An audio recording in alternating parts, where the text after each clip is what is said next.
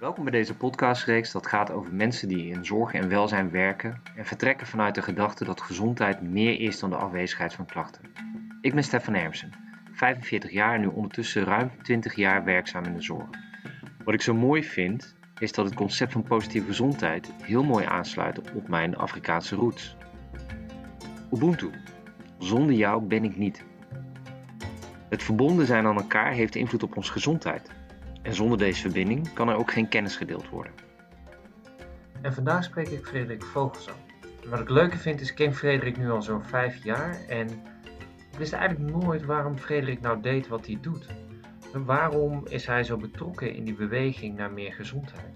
En zeker op een thema zoals samen beslissen, waar ik weet dat hij al ook in zijn tijd bij de Patiëntenfederatie actief op was.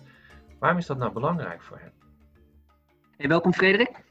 Fijn dat je vandaag uh, mij wilde spreken. Wij kennen elkaar wat, uh, wat langer. Um, zou jij misschien zelf willen voorstellen aan de luisteraars?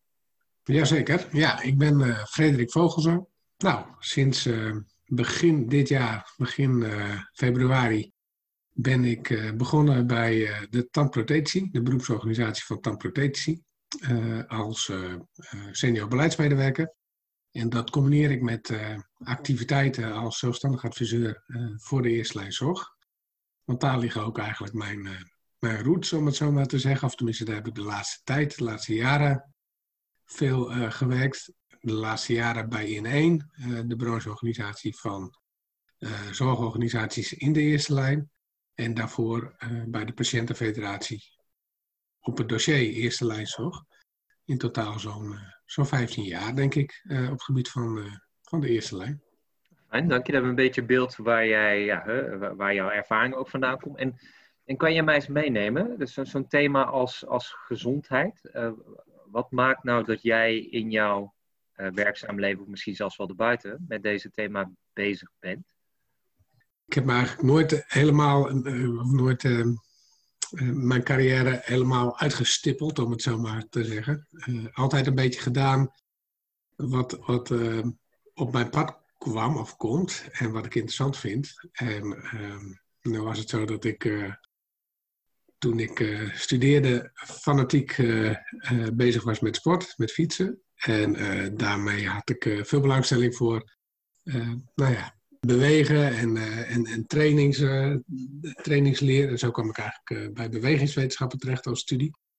En uh, ja, tijdens die studie bleek eigenlijk dat er naast uh, sport, uh, gezondheidszorg ook een belangrijk domein is, of gebied is, waar je dan actief op zou kunnen worden. En nou, zo is het eigenlijk gelopen en ben ik na wat omzwervingen in de wat meer commerciële hoek van, van de zorg, uiteindelijk in contact gekomen met de hartpatiëntenorganisatie. En daar, daar ben ik toen aan de slag gegaan.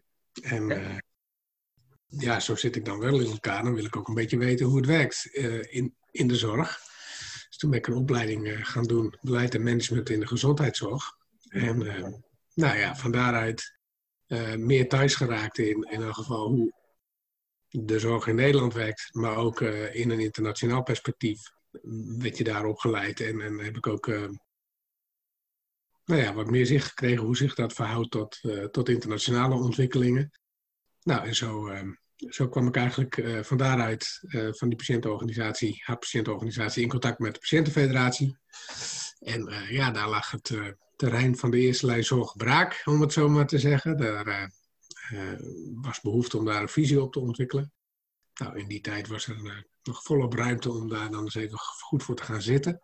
Dus dat hebben we ook gedaan samen met een collega. We hebben ons erg verdiept in wat nou de ontwikkelingen zijn die op ons afkomen. En ja, hoe je vanuit patiëntenperspectief daar dan vervolgens uh, een, ja, een visie op zou kunnen ontwikkelen. Ja. Die, die visie, dat is eigenlijk wel een leidmotief geworden voor, uh, voor mijn werk. Want in die visie uh, kwamen we eigenlijk tot de conclusie van ja, de uitdagingen die ons te wachten staan, die maken dat je eigenlijk meer met elkaar moet samenwerken in de eerste lijn. En dat was eigenlijk ook de boodschap van die visienotitie. Um, interessant. Dus als ik het, zo hoor, is het niet echt iets uh, uh, geweest dat een bedoeling of een opzet had van tevoren. Het is niet dat je dacht van, goh, hier wil ik aan werken, maar het is heel erg organisch ontstaan. Ik denk dat dat een hele natuurlijke pad voor heel veel mensen is, dat we dat soms vergeten. we denken dat er altijd een why moet zijn en dat iemand vanuit, vanuit een event of van een gebeurtenis gaat iets doen. Maar bij jou is dat dus ontstaan.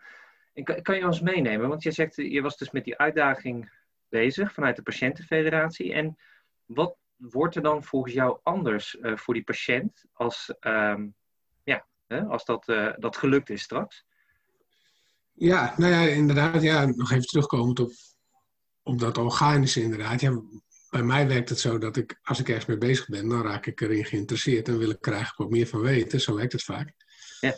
Dan uh, verdiep ik mij erin. Uh, of door gesprekken met anderen, of door een studie, of door op andere manieren.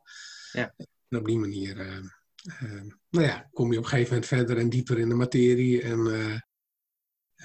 nou ja, dat vind ik een leuke manier om mezelf te blijven ontwikkelen. zeg Ja. maar. Dat vind ik wel heel erg belangrijk. Hè? Ja. Dat je blijft blijf leren, zeg maar. Op verschillende manieren. Nou ja, en, en, ja, bij de Patiëntenfederatie heb ik daar ja, heel veel mogelijkheden uh, voor gekregen om, om te leren en te ontwikkelen. Ja, bij die visienotitie, daar ging het heel erg over, ja, hoe gaan we nou in de toekomst met die eerste lijn zorg om? Hè? Hoe, wat is, vinden patiënten daarin belangrijk? En dan kom je natuurlijk op, nou ja, de wat meer geëikte zaken zoals een plezierige bejegening, goede voorlichting. Nou, dat, soort, dat soort zaken. Maar ja, we merken ook wel dat de zorgvragen waar mensen mee te maken hebben steeds ingewikkelder worden. Steeds complexer worden. Er kan steeds meer. En mensen willen ook steeds meer. Hè, dus dus die, die vragen worden ingewikkelder. Dus ja, om die goed te kunnen beantwoorden, um, ja, is het vaak wel nodig dat je sowieso goed het gesprek aangaat met de patiënt. Hè? Uh, daar komen we dadelijk denk ik nog wel over te spreken. Maar ook dat dat gesprek, dat, het, vaak niet zo, dat het vaak zo is dat niet één iemand uh, de oplossing heeft. Maar dat ja, die oplossing heel veelvormig is. En dat je daar dus ook meer mensen bij nodig hebt, meer disciplines bij nodig hebt. En ehm, ja, dat dan die samenwerking eigenlijk tussen de disciplines, maar ook de samenwerking met de patiënt zou je kunnen zeggen steeds belangrijker wordt. Hè? Dus, uh, en dat sluit dan wel weer mooi aan bij de manier waarop, waarop ik ben opgeleid in Groningen, bij bewegingswetenschappen. Want daar ging het eigenlijk over ja, interdisciplinaire samenwerking noemden we dat dan. Hè? Dat overstijgt eigenlijk de, de, de, verschillende disciplines, maar gaat eigenlijk over wat kun je in de interactie tussen die disciplines aan elkaar hebben en van elkaar leren om nou ja, beter, tot betere oplossingen te komen. Dat, dat, vond ik, dat is me eigenlijk altijd wel bijgebleven, zeg maar. Ja, interessant. Dus dan, en dat, dat besef ik me eigenlijk nu ook pas. Want ik, misschien, hè, ik vergeet het in ieder geval, of het zit niet bij mij gelijk in mijn geheugen. Is. Dus als ik jou dan zo hoor, dan hoor je eigenlijk ook, ook als patiëntenfederatie, uh, heb ik dan het, ontstaat nu het beeld van, ja, we hebben natuurlijk heel lang de zorg voor de complexe zorg en de, de zorg voor, die wat langduriger was, op andere plekken georganiseerd als in de eerste lijn. Dat was natuurlijk altijd vooral in ziekenhuizen of pleeghuizen of bij GGZ-instellingen. En in die transformatie, in die verandering, is er dus ook eigenlijk veel meer behoefte gekomen van, goh, hoe, hoe doen we dat dan hè, binnen zo'n eerste lijn? En wat is daar van belang bij? En de eerste lijn is natuurlijk vanuit oudsher best wel een solistisch uh, vakgebied. Het is de huisarts met de huisartspraktijk en er zitten mensen omheen. Dus dat interdisciplinair werken, wat, wat jij in die uh, opleiding uh, zeg maar, tot bewegings, voor bewegingswetenschappen in, in Groningen hebt gehad, dat was natuurlijk nog niet iets die, wat toen de tijd heel erg vanzelfsprekend was in de huisartsenzorg. Klopt dat een beetje? Ja, ik denk wel dat dat klopt. Hè? En, ja, het is wat gechargeerd, denk ik. Maar je zou misschien wel kunnen zeggen dat de eerste lijn toch van oorsprong vooral bestaat uit inderdaad solistisch werkende uh, zorgverleners of meer solistisch werkende zorgverleners. Ja, die hun eigen bedrijfje hebben ook een beetje. Hè? Uh, een soort van MKB-structuur zou je kunnen zeggen. Uh, ik denk bij de huisartsen is dat inmiddels wel, wel geland. Maar ontstaat wel het besef dat je ja, elkaar, dat je heel veel aan elkaar kan hebben. En dat het Ja. veel, bovendien ook veel leuker is om met elkaar te werken aan, eh, aan oplossingen voor patiënten. Eh, het probleem is natuurlijk altijd wel, ja, hoe organiseer je dat dan? En daar, en daar ging het bij ineen over. En dat vond ik ook wel mooi. Ja. Om die stap misschien nog even toe te lichten. Van bij de patiëntenfederatie heb je natuurlijk de luxe eh, dat je ook kan aangeven dat je kan aangeven nou, hoe het eigenlijk zou moeten, om het zo maar een beetje te zeggen. Want nou ja, uh, als patiënt mag je daar wat van vinden, als patiëntenorganisatie. Hè, dan mag je, daar ook, uh, mag je dat ook best wel een beetje scherp aanzetten, denk ik. En vervolgens is het ook wel, vond ik het ook wel interessant om te kijken, hoe werkt het dan in de praktijk en hoe krijg je dat dan voor elkaar? En, en nou ja, die uitdaging heb ik eigenlijk bij in één destijds gevonden. In één bestond nog niet.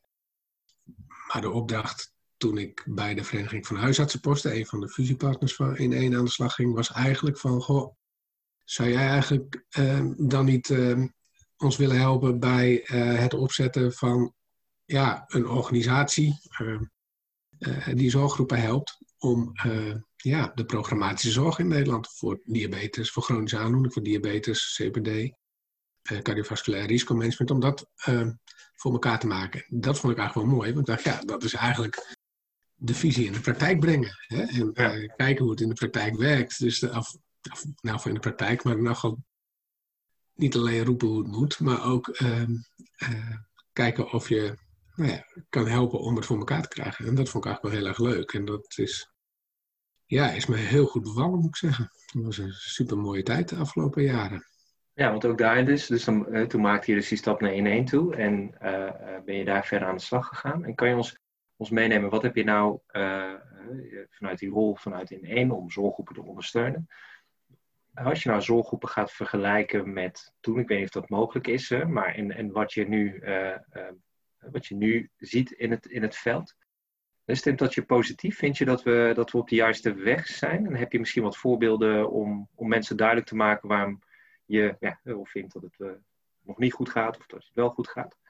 Nou ja, ik, ik, denk wel dat we zeker goede stappen hebben gezet hè, in, de, in de eerste lijn we hebben natuurlijk de programmatische zorg, of hè, de ketenzorg om het zo maar te zeggen, opgezet destijds. Ja. Of opgezet, dat is nu, nou, dik tien jaar geleden, 12, 13 jaar geleden, zoiets. Hè. Ja. Uh, nou, dat gaat een stuk beter met de patiënten uh, dan, dan tien jaar geleden.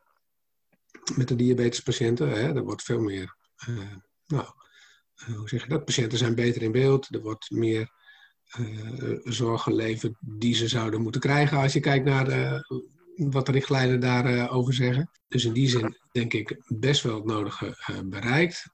Ook goede stappen. Ik zie ook goede stappen hè, dat organisaties, dat op gebied van organisatievorming in de eerste lijn, je ziet de organisaties ver, zich verder ontwikkelen. Mm -hmm.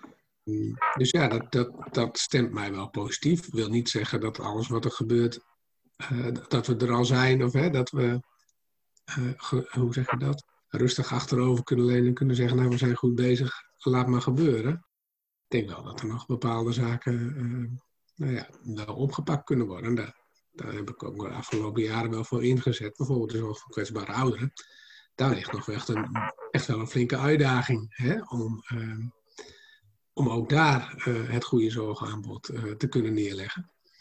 En wat ons de laatste tijd ook wel heeft bezighouden is, ja, hoe zou je er nou voor kunnen zorgen dat je vanuit de positieve zaken die we hebben ontwikkeld met de ketenzorg, om het zo maar te zeggen, uh, dat je daar veel meer de samenhang in opzoekt. En, en dat je veel meer uitgaat van, van de persoon, van de persoonsgerichte zorg. En kijk ja, wat heeft die persoon nou nodig? En die persoon is natuurlijk meer dan een verzameling van aandoeningen. Dus hoe kun je dat nou op een goede manier uh, organiseren? En dan kom je eigenlijk ook op, nou ja, uh, samen beslissen en persoonsgerichte zorg. Wat voor mij dan wel belangrijke thema's daarin zijn.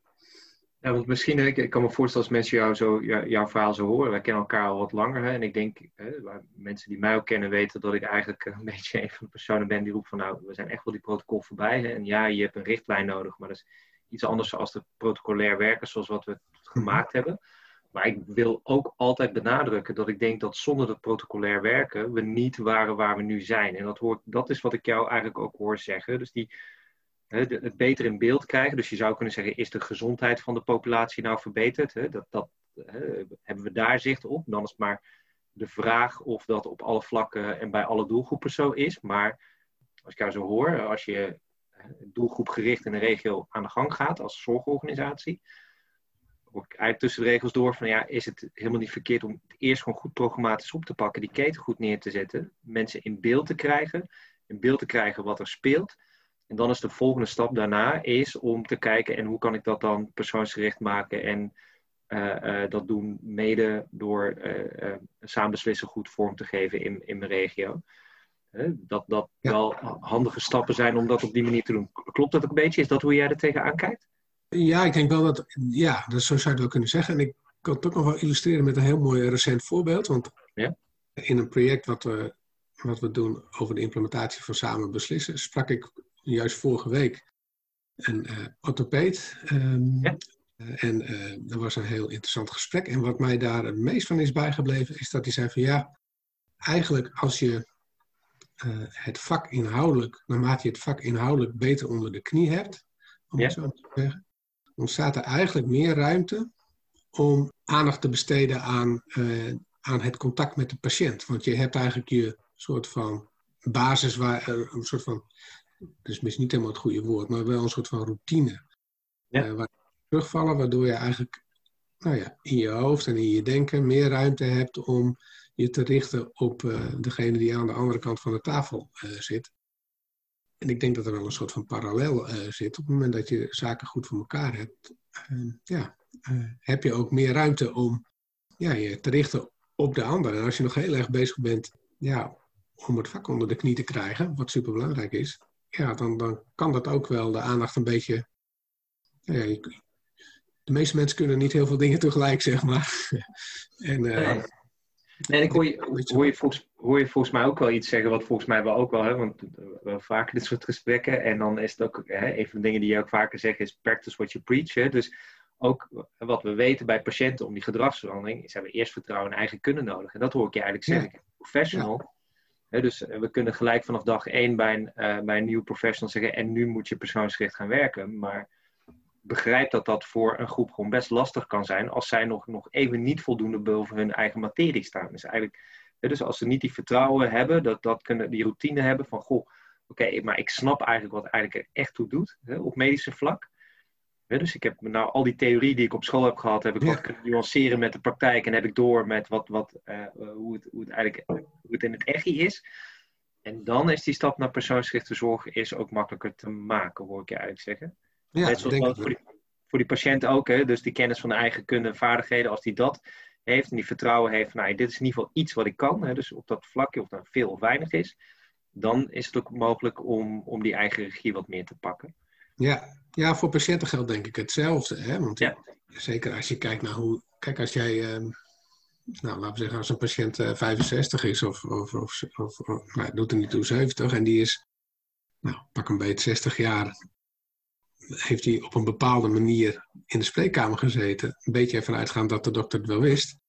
En de dokter wel wist wat goed voor hem was. Ja, en je vraagt dan om in één keer een andere houding aan te nemen, waarin die patiënt veel meer uh, actief uh, zou moeten deelnemen aan het zorgproces. Dan denk ik niet dat dat onmogelijk is, maar dan vraag je wel wat van een patiënt. Die, die ja, zal het dan toch ook eerst uh, over wat drempeltjes heen moeten misschien en een beetje vertrouwen erin moeten krijgen, inderdaad, dat dat, dat lukt. Ja. Uh, en dat dat ook uh, nuttig is en dat, dat hij heus wel vanuit zijn, dat zijn ervaringskennis er ook toe doet. Hè? Uh, ja, ik denk dat dat, dat is wel een, uh, wel een omslag, denk ik, die je van mensen vraagt. Ja, dan, ik weet niet of dat, of, of dat mogelijk is, maar dan ben ik ook benieuwd. Dus dan hebben we natuurlijk we hebben dus het niveau van die patiënt die, die, daar, die daarmee struggelt. We hebben het niveau van die professional die daarmee struggelt. Maar we hebben ook dus nog die organisatieniveau die daarmee struggelt. Hè. Dus eh, ik kan me voorstellen, ik, zoals wat ik in één heb meegemaakt de afgelopen jaar, is daar echt ook een andere manier van dienstverlening richting de zorggroepen ontstaan. Jullie zijn ook op andere manier in contact gekomen met jullie leden. Is dat ook bewust geweest, juist ook om uh, vanuit die principes ze daarbij te helpen? Kan je daar wat over vertellen? Ja, ja, ja zeker. Ja. Voor mij geldt dat dat eigenlijk wel de belangrijkste les is van, van mijn acht jaar bij in één, denk ik. Um, dat ik wel heb gemerkt dat we, nou, waar we misschien eerst wel de neiging hadden om aan te geven hoe het eigenlijk zou, hoe wij uh, dachten dat het goed was, laat ik het zo maar zeggen.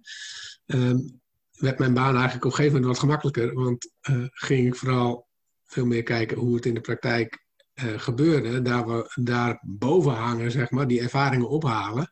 kijken wat er, nou, wat er goed werkte en die, die lessen weer proberen terug te geven en te delen. En tegelijkertijd ook wel te kijken van, hé, waar tokt het nou? Of waar, waar blijft het een beetje op, op stokken en, of op haken? Nou, dat zijn dan de onderwerpen die je dan vervolgens als brancheorganisatie weer kan inbrengen in de beleidstafels waar je actief op bent. En dat heeft mijn, ja, dus dat betekent eigenlijk ook dat je de principes van samen beslissen eh, ook op organisatieniveau zou kunnen toepassen. Tenminste, dat is wat ik heb, uh, heb gemerkt. En ik denk dat het nieuwe kwaliteitsbeleid daar bijvoorbeeld een heel mooi voorbeeld van is, van hoe je dat zou kunnen doen. En kan, kan je iets meer vertellen over het nieuwe kwaliteitsbeleid? Wat, wat is dat? Want ik denk niet dat iedereen gelijk weet wat het is. Ja, het nieuwe kwaliteitsbeleid gaat er eigenlijk vanuit dat je veel meer aandacht besteedt aan niet zozeer het normatieve uh, aspect van kwaliteit, maar veel meer ingaat op het lerende aspect van kwaliteit. En vanuit het ervaringen die mensen hebben, probeert om te kijken van ja, wat, wat, zijn, nou, uh, wat zijn nou de zaken waar mensen mee aan de slag zijn? Wat zijn zaken waar ze van, door gemotiveerd raken? waar zouden ze eigenlijk de volgende stap willen zetten? En hoe kom je dan tot die volgende stap? Dat is eigenlijk wel het idee van het nieuwe kwaliteitsdenken. Ja. En dat je, ze, dat je organisaties daarin, uh, daarin helpt. Ja, dus blijft het verzamelen van informatie van belang, maar niet om ja. op af te rekenen, om het zo maar te zeggen. Maar vooral om je over te verbazen en nieuwsgierig te worden en te denken van, goh, hoe, wat zou ik hier eigenlijk mee willen en welke stap zou ik als eerst, wat zou ik als eerst volgende stap willen zetten op weg naar verbeteringen. Ja, precies. Misschien voor de luisteraars wat interessant is, is als je een keer benieuwd bent, kan je uh, op YouTube bij op Jan Kramer van het Zorginstituut opzoeken. Omdat kwaliteitsbeleid of het kwaliteitsdenken, zoals wat zij die om, omschrijven als, als kwaliteitsinstituut, is echt wel, denk ik, heel erg mooi passend bij hoe het nieuwe blik op belang van leren in je kwaliteit meenemen, zoals wat je omschrijft, Frederik. Want het gaat om gedragsprocessen, het gaat over uh, complexe contexten. En, en, en mijn context is niet hetzelfde als jouw context. Uh, dus het, het, ook weer voor mij vind ik daar zo mooi aan dat die parallel naar onze nieuwe blik op gezondheid ook daarop past. Hè? Gezondheid is niet iets statisch wat je, wat je meet en is, is subjectief, is, is voor mij, is hoe, wat het voor mij betekent met mijn context. En hetzelfde is eigenlijk bij kwaliteit ook en het verbeteren. Binnen organisaties geldt dat natuurlijk ook zo.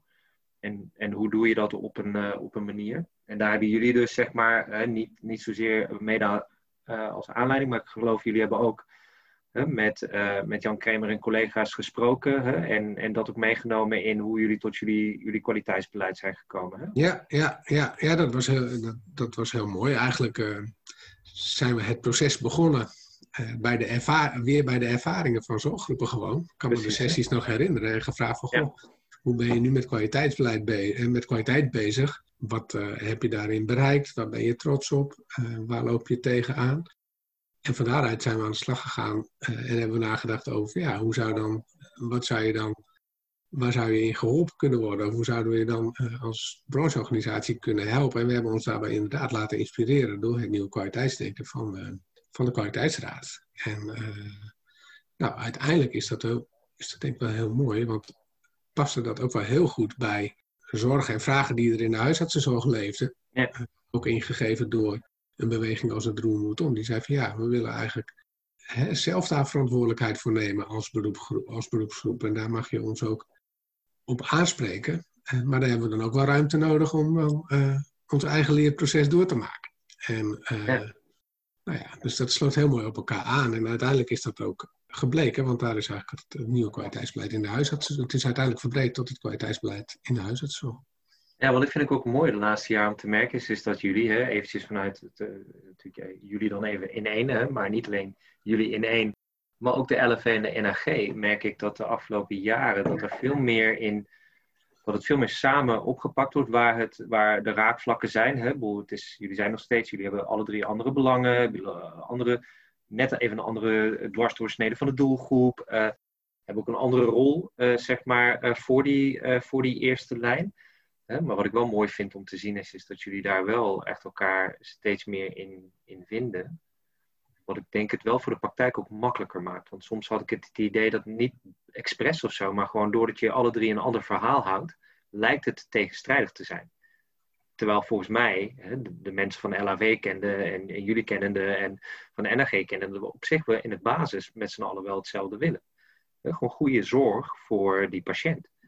En, en ook Frederik, als ik dan naar jouw verhaal zo, dan, hè, maar zo werkt mijn hoofd, hè, dat is dat, ik vind het zo mooi om te horen. Eigenlijk omschrijf jij eigenlijk ook weer de basisprincipes, wat Machtold uh, Huber zo mooi in positieve gezondheid, uh, denk ik, vastgelegd heeft. Gewoon van, weet je, het, begint bij veerkracht van die ander. Dus je gaat op zoek, dus in dat proces zijn jullie in gesprek gegaan met die zorggroepen en niet zozeer problematiseren, maar op zoek naar wat, wat helpt jou en, en wat, wat maakt, wat, wat, wat, wat werkt bij jou, hè? Wat, wat heeft bij jou in het verleden gewerkt, hè? dus waar zit die veerkracht? En vanuit daar kijken naar en wat betekent dat en wat heb je dan nodig? Hè? Dus dat past daar heel erg mooi bij die, bij die gedachtegoed tegelijkertijd ook uh, het, het, het aspect uh, van, uh, van positieve gezondheid. Van ja, het, het, het, is, het is breed. Het is dus het is niet, ja, het is niet smal. Het, het, want in jullie kwaliteitsbeleid hè, hebben jullie een aantal blauw, bouwblokken benoemd. En er zullen bouwblokken ja. in staan waar mensen overal zijn. Ik ben, Hey Frederik, heel fijn. Dus je geeft een heel mooi schets over waar jij bij in één uh, mee bezig bent geweest. Uh, met die ontwikkeling, het, het, faciliteren van die organisaties. Hoe kwaliteitsdenken daarin passen en hoe jullie daar met, mee bezig zijn. In je rol om dan wat je tegenkomt naar een landelijke tafel toe te brengen. Om het daar weer bespreekbaar te maken. En, en dan kan ik me zo voorstellen dat je, hè, je, je hebt natuurlijk nu een, een, een volgende stap gezet. Hè? Je bent niet meer werkzaam bij, bij in één nog steeds in die eerste lijn, eigenlijk wel. Hè? En hè, je zit nu bij de brancheorganisatie voor tandprothetici. Als je nou naar die, naar, naar die sector kijkt, want ik kan me voorstellen dat je daar net pas binnen bent, maar waar zie jij de verbindingen? Het eerste gedachte bij mij toen ik hoorde Frederik gaat naar tandprothetici, toen was het van tandprothetici, leuk. Heeft dat nou met gezondheid te maken? Hè? Vanuit die brede perspectief. Ik snap het belang van tandprothetici. Ik snap dat mensen daar heel blij van worden. Maar wat is nou Waar zit voor jou daar die verbinding? Zit die er uh, überhaupt? Ja, zeker. Dat, ik denk dat, dat heb ik inmiddels ook wel gemerkt. Dat er op meerdere vlakken wel, uh, wel verbindingen zijn. Wat ik, wat ik leuk vind is, uh, sowieso in mijn werk, is om nieuwe dingen te ondernemen. Nieuwe dingen, ja, op het moment dat iets in de fase komt waarin het een beetje nou, gezetteld raakt en, en nou ja, gecontinueerd moet worden, dan begint het een beetje te kriebelen en dan ja. ga, ik, ga ik weer wat om me heen kijken. En dat gebeurde dus. Uh, uh, en, en zo kwam ik in contact met de ONT en de organisatie van tandprothetici inderdaad. En dan kun je inderdaad afvragen van, goh, en wat, wat zit daar dan voor uitdaging in, inderdaad? Nou ja, de uitdaging die er voor mij in zit is, is wat ik merk is dat, dat er bij de tandprothetici eigenlijk zijn dat mensen die uh, vaak begonnen zijn als tandtechnicus, dus op een hele ambachtelijke manier bezig zijn met het maken van het beste kunstgebied, om het zo maar te zeggen. En nou spreek ik sowieso ambacht, ja, uh, het ambacht, ambachtelijke zaken, vind ik sowieso altijd wel knap en mooi om te zien. Ik kan het zelf helemaal niet. ik heb het niet in de vingers, zou ik maar zeggen, om zoiets te doen. Maar ik vind het wel razend knap als mensen dat kunnen. Dus dat, daar kijk ik altijd met bewondering, bewondering en een heel klein beetje jaloezie ook wel naar, eerlijk gezegd. Dat, je dat, dat je daar zoiets moois kan, eh, kan maken. En wat ik wel gemerkt heb, is dat de tandprothetici inmiddels ook wel wat een omslag aan het maken zijn van ambachtsman naar uh, zorgverlener. En dat het heel erg belangrijk is voor, nou ja, de, wat, wat, dan wordt gezegd, de acceptatie van een kunstgebied. Om te, dat, dat, dat je een kunstgebied plezierig vindt zitten, is dat je goed met, met de patiënt het gesprek aangaat. En er wordt ook uitgebreide tijd voor genomen om op een goede manier erachter te komen wat die patiënt nou precies wil en, en, en, en waar, wat voor hem of haar belangrijk is. En dat zorgverlenerschap, ja, dat is iets wat steeds meer op de voorgrond uh, komt. Uh, ook ja. tandprothecie. En dat vind ik dan wel weer mooi, want dat sluit dan wel weer aan bij de eerdere onderwerpen waar ik me heb bezig gehouden. Dus dat, dat is wel, um, vind ik wel een mooi uh, om, uh, om te zien. Uh, en wat daarbij speelt is dat ook het besef in de mondzorg wel groeit. Is dat je ook in de mondzorg heb je verschillende disciplines. Maar dat het heel erg belangrijk is om als team uh, op te trekken richting de patiënt. En dat je elkaar daarin dat ieder daar zijn kwaliteit in heeft. En dat je uh, daar heel goed samen in kan optrekken om die patiënt het beste van dienst te, zijn, zeg maar. Dus ook daar is die samenwerking super belangrijk. En dan is de doelgroep van tandprothetie ook nog vaak, zijn dat oudere mensen. Die met kwets dreigen, die niet allemaal, maar bij, bij sommigen ook een kwetsbare situatie ontstaat ja, dan is het natuurlijk nog belangrijker om ook de verbinding te maken, niet alleen binnen de mondzorg, maar ook buiten de mondzorg. Nou ja, dat is natuurlijk wat ik probeer voor elkaar te krijgen, is om ook aansluiting weer te vinden bij de bredere eerste lijn. Ervoor te zorgen dat dan de, de ja, connectie wordt gemaakt met de huisartsenzorg, met de wijkverpleging en alle andere disciplines die ook kunnen helpen om, uh, nou ja, in dit geval de mond gezond te houden, waarbij die mondgezondheid staat voor iets groters, want dat is eigenlijk heeft eigenlijk alles te maken met positieve gezondheid. Want op het moment dat je mondgezondheid achteruit gaat, ja, dan uh, heeft dat effecten op uh, je functioneren, je manier van ja, het, het kouwen, uh, zeg maar. En waardoor je dus minder goed kan eten. Nou, als, je, als dat minder goed loopt, dan kan dat alle, allerlei vervelende gevolgen hebben hè, met, met voeding of ondervoeding. maar ook sociaal aspect. Op het moment dat je mond er niet gezond uitziet, of niet gezond ruikt, om maar wat te zeggen, dan ja. ja zijn sommige mensen toch ook, uh, ja, zullen ze misschien wat eerder sociale contacten uit de weg gaan, of gaan sociale contacten hen uit de weg. Hè, kleinkinderen die niet meer op schoot komen zitten, omdat de oma, nou, een beetje ruikt. Nou ja, dat soort dingen. Dat zijn wel aspecten die ook voor, het, voor de totale gezondheid van belang zijn. Ja, daar was me eigenlijk niet zo uitdrukkelijk van bewust. Maar dus dat heeft enorme impact op je welbevinden, als ik jou zo hoor. Want ik, kan me, ik kan me dus ook gewoon echt wel voorstellen dat je, er ook een stukje tussenfase komt. Hè? Dus dat je, uh, we, we leren dat het goed is om te glimlachen. Hè? Je, je, dus je tanden hebben eigenlijk best wel een belangrijke rol, functie in het uiten van, van geluk, van, van blijdschap, van, van dat soort zaken. En als je voor, hè, voor, voor, mensen die daarmee te maken hebben, kan ik best voorstellen dat je je gaat schamen over je gebit. En dat je dus ook minder durft te glimlachen. Ja. Hoe gek dat klinkt. Hè? En dat je een andere uitstraling daarmee krijgt en andere reacties oproept. En, uh, Precies. Nee, zo is het. ja. Dat dat uiteindelijk veel meer impact op je gezondheid kan hebben dan uh, bewijzen mijn, mijn gewicht. Ja. Ja. want het is tegenwoordig veel socialer geaccepteerd dat ik wat molliger ben dan uh, dat ik uit mijn, uit mijn mond stink, denk ik. Ja, ja, zo is het. En, eh, en er zijn er ook wel aanwijzingen. Ik ben daar niet zo in thuis, moet ik eerlijk zeggen hoor. Maar dat ook de mondgezondheid ook echt een fysieke relatie heeft met, uh, of uh, echt een, hoe zeg je dat, meer een medisch-inhoudelijke relatie heeft met gezondheid. Ik weet van mijn tijd bij de hartpatiëntenorganisatie wel dat, dat je vanuit mondproblemen ook cardiologische problemen kon ontwikkelen. Ontstekingen die zich verder verplaatsen in het lichaam. Dus daar schijnt ook wel steeds meer bewijsvoering voor te komen dat dat ook nog een fysiologische, uh, laat ik zo maar zeggen, uh, relatie heeft. Ja. Dus daarvan uh, ook op functioneren en op sociaal functioneren. Interessant. En dan denk ik, als ik je dus goed begrijp, ga jij dus de komende jaren ga jij lekker met veel passie aan de slag om bij die tandprothetici dus die die, hè, dus niet zozeer die vervanging, maar die aanvulling van je bent, uh, je bent een vak mensen, je, bent, uh, je, bent een, je doet een ambacht. En daar zit een stukje zorgverlenerschap omheen. En dan ja. hoor ik inderdaad weer die thema waar jij zo al heel erg lang mee bezig bent, dat samen beslissen, hè, dus samen met die patiënt, dat dat eigenlijk dan wel daar een hele belangrijke toevoeging uh, in kan zijn. Ja, ja. Nou ja en, en en wat mijzelf dan, uh, wat voor mij wat, misschien wat nieuwer is, of in zekere zin wat nieuwer is, of misschien wat meer raakvlakken heeft met toen ik net uh, begon met werken, ja. zat ik meer in de commerciële hoek van, uh, van de zorg. Ja, het is natuurlijk ook zo dat het, een, dat het zijn ook kleine ondernemers. Dus ook dat aspect, um, ja. het ondernemerschap, komt er ook bij kijken. Vind ik ook interessant. Ja, om daar meer inzicht in te krijgen. Hey Frederik, wat, wat zou je mee willen geven aan de, aan de luisteraars? Wat ik, eigenlijk, wat ik wel heb gemerkt is dat die principes van samen beslissen, hè, uh, en voor mij is dat echt uh, op zoek gaan naar de drijfveren van je gesprekspartner. Of dat nou, -hmm. dus in wezen kun je dat overal toepassen, zeg maar. In, in, elk, in elk gesprek eigenlijk wat dat je voert. Ja.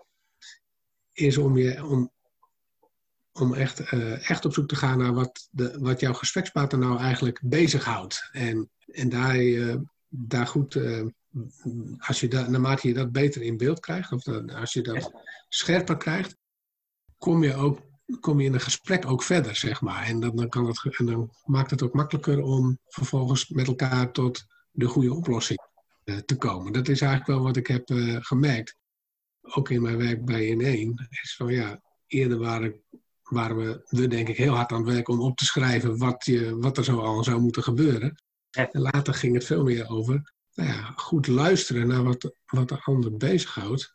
En uh, van daaruit het gesprek aangaan over ja, wat er dan nodig is om verder te, te komen. En, en eigenlijk gun ik iedereen, om het zo maar te zeggen, dat uh, het leren van zo, op zo'n manier het gesprek uh, aangaan en, en op die manier proberen om met elkaar verder te komen. Ik denk dat dat eigenlijk wel het belangrijkste is.